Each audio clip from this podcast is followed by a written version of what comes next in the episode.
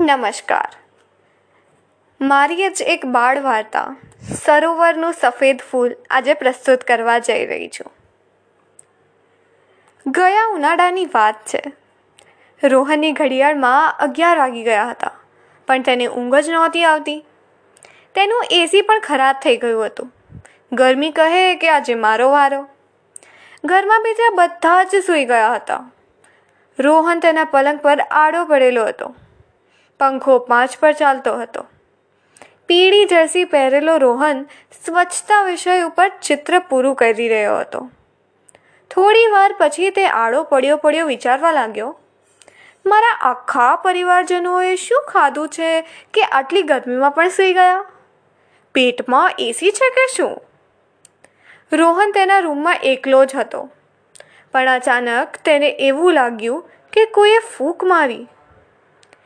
તેને લાગ્યું કે દરવાજા પાસેથી હવા આવી હશે. તેને હવે સહેજ ઊંઘ આવી ગઈ હતી. થોડી વાર પછી તે અચાનક ઉઠ્યો તો તે આશ્ચર્ય પામ્યો કે આ હું કેવી જગ્યાએ આવી ગયો? રોહન પહોંચી ગયેલો એક જંગલમાં. અને આ જેવું તેવું સાધારણ જંગલ નહોતું. અહીં આકાશ ગુલાબી હતું. ઝાડ લીલા નહીં, પણ રંગબેરંગી હતા. જંગલમાં બંને બાજુ ઝાડ હતા અને વચ્ચે રસ્તો હતો. રોહન ઝાડની થોડીક નજીક ગયો તો ખબર પડી કે કેળા પીળા નહીં, પણ ગુલાબી હતા અને સફરજન લાલ નહોતું, પણ પીળું હતું. મોસંબી પણ લીલી નહોતી, પણ જાંબલી હતી. આટલી વારમાં એક સસલું કૂદતા કૂદતા રોહન પાસે પહોંચ્યું. આ સસલું લાલ રંગનું હતું. સસલું બોલ્યું હવે બોલ, રોહન, કેવી છે આ જગ્યા? રોહન આશ્ચર્યચકિત થઈ ગયો. સસલું બોલી કેવી રીતે શકે?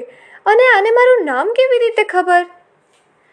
હજી એનું વાક્ય પૂરું પણ નહીં થયું હોય, ત્યાં તો સસલું બોલ્યું, ગભરાઈશ નહીં, રોહન, આ જાદુઈ જંગલ છે. અહીં તને બધું આશ્ચર્યજનક જ લાગશે. આટલું કહીને તો સસલું આગળ ભાગી ગયું. રોહનના પગ નીચેથી જાણે જમીન ખસી ગઈ હોય તેવું થયું. તે સસલાની પાછળ પાછળ ગયો. આગળ જતાં જતાં તેની સામેનું દૃશ્ય બદલાઈ ગયું. તેની સામે એક નદી હતી, પણ કેસરી રંગની. રોહને ખૂબ તરસ લાગી હતી. પણ કેસરી પાણી તો પીવાતું હશે? રોહને સહેજ પાણી હાથમાં લીધું અને ચાખ્યું. આ શું? આ તો ઓરેન્જ જ્યુસ છે. રોહને ફટફટ તે જ્યુસ પી લીધો. એટલામાં એક કાચબો ધીમે ધીમે રોહન પાસે આવ્યો અને કેસરી રંગનો એ કાચબો બોલ્યો, રોહન, તે આ નદીમાંથી કશું પીધું? રોહન નવાઈ પામેલો હતો અને એમ જ આશ્ચર્યમાં બોલ્યો, હા, પીધું, પણ કાચબાજી તમે બોલી શકો છો? કાચબાએ જવાબ આપતા કહ્યું કે, હા અહીં બધા જ પશુ પક્ષીઓ બોલી શકે છે. પણ તારે આ જ્યુસ નહોતો પીવાનો. હવે તું પણ મારા જેવો કેસરી થઈ જઈશ. રોહનને પોતાની આંખો પર ભરોસો નહોતો થતો, પણ તે બીજું કશું કરી પણ નહોતો શકતો. એટલે તેણે કાચબાને પૂછ્યું, એવું કેમ? મારે કેસરી નથી થવું અને મને ઘરે જવું છે. મૂંઝવાયેલો રોહન રડવા જેવો થઈ ગયો હતો. તે જોર જોરથી બૂમો પાડવા લાગ્યો. મને ઘરે જવું છે, મને અહીં નહીં રહેવું. આટલું સાંભળતા જ એક વાંદરો ત્યાં આવી પહોંચ્યો. આ વાંદરો ભૂરો રંગનો હતો. પણ તેની પૂંછડી લીલી હતી. તેણે પોતાનું નામ ચિંકુ કહ્યું. તે ચિંકુ રોહનની બાજુમાં આવ્યો અને બોલ્યો, ચિંતા ના કરીશ રોહન, હું તને મદદ કરીશ. આ જંગલમાં આવેલા એક સરોવરમાં એક એવું વૃક્ષ છે જેનું ચીઝ ખાવાથી અને તે વૃક્ષનું ફૂલ ખાવાથી તું પહેલાં જેવો થઈ જઈશ. આ સાંભળતા જ રોહન ખુશ ખુશાલ થઈ ગયો. રોહને ચિંકુને તે વૃક્ષ પાસે લઈ જવાની આગ્રહ કર્યો. ચિંકુ આગળ અને રોહન તેની પાછળ ચાલ્યા, બંને વૃક્ષ તરફ. થોડુંક આગળ ચાલ્યા તો બે બતક આવ્યા. આ બતક લીલા રંગના હતા. રોહને પૂછ્યું કે અહીં બધું, બધા પક્ષી પક્ષીઓ વિચિત્ર રંગના કેમ છે? ચિંકુ હસતા હસતા બોલ્યો, અહીં તારી જ જેમ બધાએ, અહીં તારી જ જેમ જ બધા અલગ રંગના કેમ છે? કારણ કે બધા અલગ અલગ વસ્તુઓ ખાઈ પીને વિચિત્ર રંગના થયા છે. વચ્ચે બોલતા બતકે કહ્યું, કે જો ભૂખ લાગી હોય તો ખાવું તો પડે જ ને. તારે પણ ખાઈ લેવાનું. ચિંકુએ ઇશારો કરતા રોહને આગળ વધવાનું કહ્યું. રોહન અને ચિંકુ જોડે જોડે એક પહાડ પાસે આવી પહોંચ્યા. પણ આટલો મોટો પર્વત પર્વત જેવો લાગતો નહોતો. આ તો આઈસ્ક્રીમનો બનેલો પહાડ હતો. રોહને હવે આઈસ્ક્રીમની તડપ લાગેલી. તેને થયું, મમ્મીએ તો આઈસ્ક્રીમ ખાવાની ના પાડી છે, પણ આ તો ચોકલેટ ફ્લેવર છે. આટલું બોલતાની સાથે જ એક મુઠ્ઠી ભરીને આઈસ્ક્રીમ રોહનના મોઢામાં હતો. ચિંકુએ તરત જ રાહત આપી કે આ ખાવાથી કંઈ નહીં થાય. બંને જણાએ ખૂબ આઈસ્ક્રીમ ખાધો. પણ રોહનની આંગળીઓ હવે કેસરી થવા માંડેલી. આનો ઉપાય જલ્દીથી જલ્દી કરવો પડે એવો હતો. વળી પાછા બંને જણા ચાલવા માંડ્યા. વાતાવરણ અચાનક જ ઠંડુ થઈ ગયું. રોહનને ઠંડી લાગવા લાગી. તેણે બરમુડો અને પતળી જર્સી તો પહેરેલી હતી. ચિંકુએ કહ્યું, કોઈ વાંધો નહીં, અહીં નજીકમાં જ એ મારા માસીનું ઘર છે. તે તને ગરમ ગરમ ભોજન પણ આપશે. રોહન ખુશ થઈ ગયો. બંને જણ ચાલતા ચાલતા એક ઘર પાસે પહોંચ્યા. આ ઘર એકદમ કેન્ડી હાઉસ જેવું લાગતું હતું. ઘરની પાછળ એક ફુવારો પણ હતો. પણ આ ફુહારો પાણીનો નહોતો, પણ મિલ્કશેકનો હતો. અને એમાં પણ ત્રણ નવા ફ્લેવર હતા. ચોકલેટ સ્ટ્રોબેરી અને વેનીલા તેની બાજુમાં મોટા મોટા વેફલ્સ પણ હતા. એ જોઈને પછી બે ઘરની અંદર ગયા, તો ગરમાહટ મળી. મસ્ત સુગંધ આવતી હતી. ચિંકુ બોલ્યો આહા હા ભૂલી માસી, આજે શું બનાવ્યું છે? સામે ઊભેલી એક રીંછ, જે ચૂલા પર કશું બનાવતી હતી. તેણે કહ્યું, આજે મેં સૂપ, પિઝા અને બીજું પણ ઘણું બધું બનાવ્યું છે. તું કોઈને લઈને આવ્યો આજે? ભૂલી માસીએ જવાબ આપ્યો. રોહનના મોંમાં પાણી આવી ગયું હતું. આ જોઈને ચિંકુએ તરત જ ભૂલી માસીને કહ્યું, આ રોહન છે. એને હું તાપણું કરી આપું છું. તમે ભોજન લઈ આવો. આ સાંભળતા જ રોહનને વધારે ભૂખ લાગવા લાગી.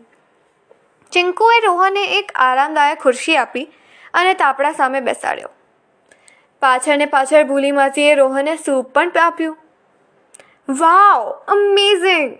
મને ટોમેટો સૂપ બહુ જ ભાવે છે અને આ તો અદ્ભુત છે. સૂપ પીને રોહન થોડોક ગરમાવો લીધો જ હતો કે પીઝા આવી ગયો. પીઝા ખાઈને રોહન બોલ્યો, વાહ, આ તો સ્વર્ગ છે. મેં આનાથી સારો પીઝા આજ સુધી કદી નથી ખાધો.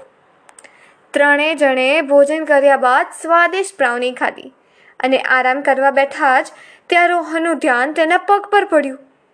તેના પગ અડધા કેસરી થઈ ગયેલા.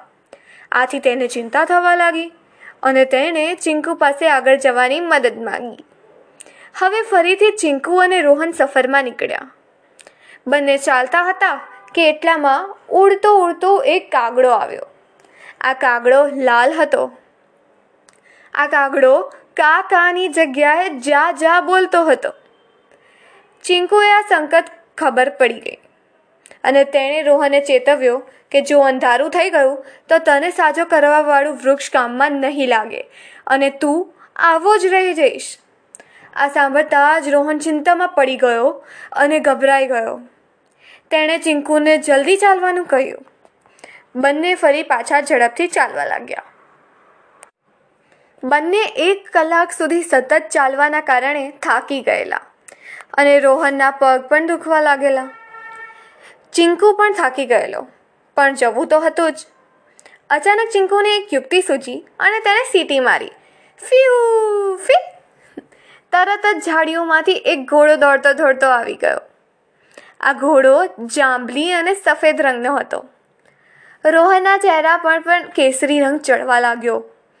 એટલે થોડોક પણ સમય વ્યર્થ કર્યા વિના બંને જણા ઘોડા પર બેસીને આગળ વધ્યા. રોહન અડધાથી વધારે કેસરી થઈ ગયેલો. એટલામાં જ સામે દેખાતા સરોવરમાં સૌથી અલગ વૃક્ષ દેખાયું. ચિંકુએ તે વૃક્ષની સામે આંગળી કરતાં કહ્યું, આ જ છે તને સાજો કરવાવાળું વૃક્ષ. રોહન મૂંઝાયો કે હવે સરોવરમાં કેવી રીતે જવાશે? ત્યાં તો ઘોડો એક છલાંગમાં સરોવરમાં કૂદ્યો અને પાણીની ઉપર દોડવા લાગ્યો અને પેલા વૃક્ષ સુધી પહોંચીને એની નીચે ઊભો રહ્યો. ચિંકુએ તરત જ જે વૃક્ષ પર ચડીને ચીઝ અને બે સફેદ ફૂલ લઈને નીચે ઊભેલા રોહનને આપ્યા. રોહને તરત જ એ ચીઝ અને એક ફૂલ ખાઈ લીધા. બીજું ફૂલ તેણે પોતાના બરમુડાના ખિસ્સામાં મૂકી દીધું. તેની આંગળીઓથી કેસરી રંગ જવા પણ લાગ્યો.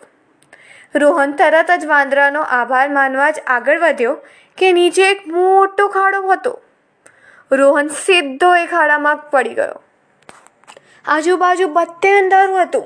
કશું જ દેખાય નહીં કે અચાનક તેના મોઢા પર ભીનું ભીનું લાગ્યું. તેણે આંખો ખોલી અને પોતાને પોતાના પલંગ પર જોયો. તેની મમ્મી તેને ઉઠાડતી હતી. રોહન તેની પથારી ઉપર બેઠો હતો અને મૂંઝાઈ ગયો. શું આ સપનું હતું? આટલું વિચારતા તેનો હાથ તેના ખિસ્સામાં ગયો અને એના ખિસ્સામાં સાચું જ પેલું સફેદ ફૂલ હતું. આભાર.